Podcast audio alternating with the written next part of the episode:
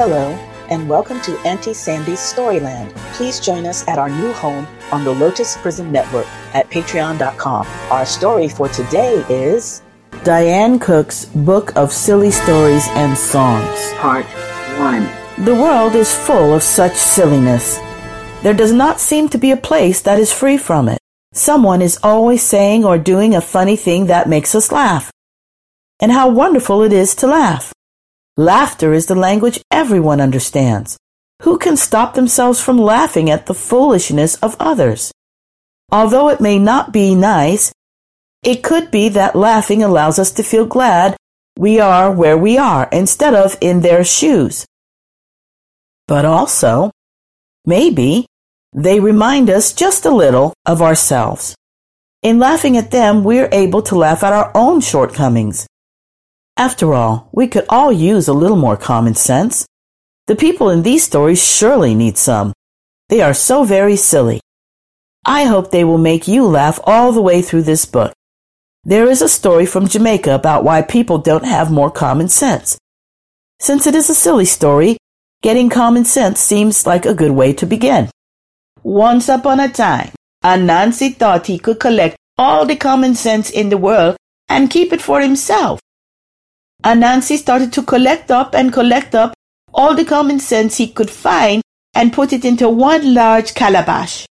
When he couldn't find any more, Anansi decided to hide his calabash on the top of a very tall tree so that nobody else could reach it. So Anansi tied a rope around the neck of the calabash and tied two ends of the rope together and hung the rope around his waist so that the calabash was on his belly.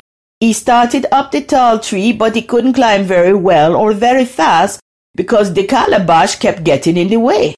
He was trying and trying so hard when all of a sudden he heard a little boy standing on the tree root burst out laughing. What a foolish man, the boy yelled up. If you want to climb the tree front ways, why don't you put the calabash behind you? Well, and Anansi was so angry to hear that piece of common sense coming out of the mouth of such a little boy after he thought he had collected all the common sense in the world that Anansi took off the calabash and broke it into pieces, and the common sense scattered out into the breeze all over the world. Everybody got a little bit of it, but no one got it all. The husband who was to mind the house. Once there was a man so surly and cross, he never thought his wife did anything much in the house. One evening he came home scolding and swearing and showing his teeth. Dear love, don't be so angry, said his wife.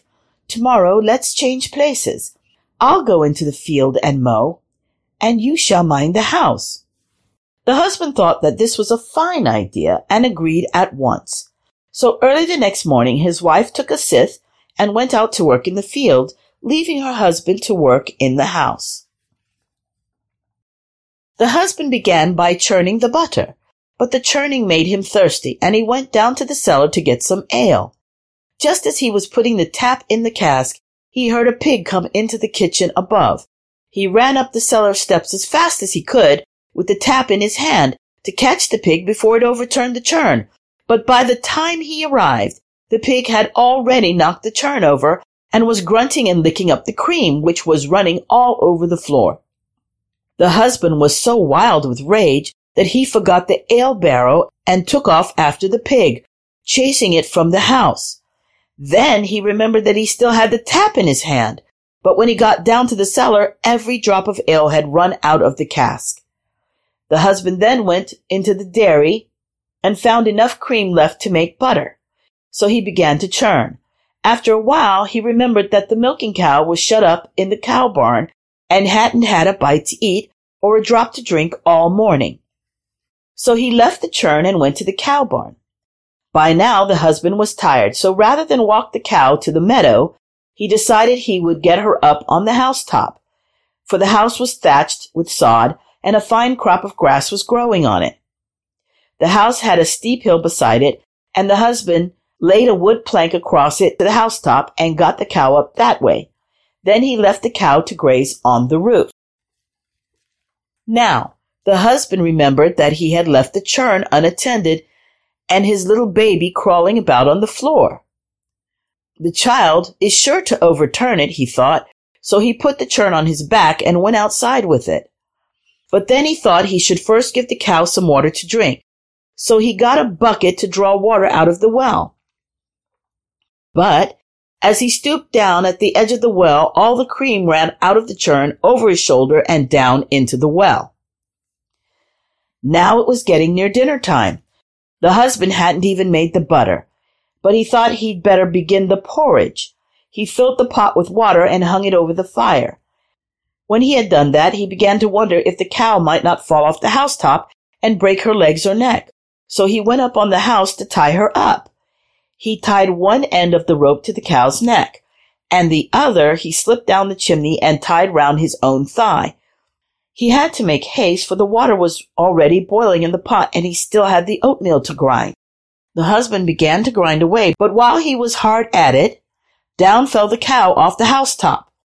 As she fell, she dragged the man up the chimney by his leg. There he stuck fast. Cow hung halfway down the wall, swinging between heaven and earth, for she could get neither up nor down. Meanwhile, out in the field, the wife waited for the husband to call her to dinner. Finally, she decided she had waited long enough, and she went home. When she got there and saw the cow hanging from the housetop, she ran up and cut the rope in two with her scythe. But as she did, her husband fell down from the chimney. When she came in the kitchen, what did she find? Her husband standing on his head in the porridge pot. And he was very glad to see her back home.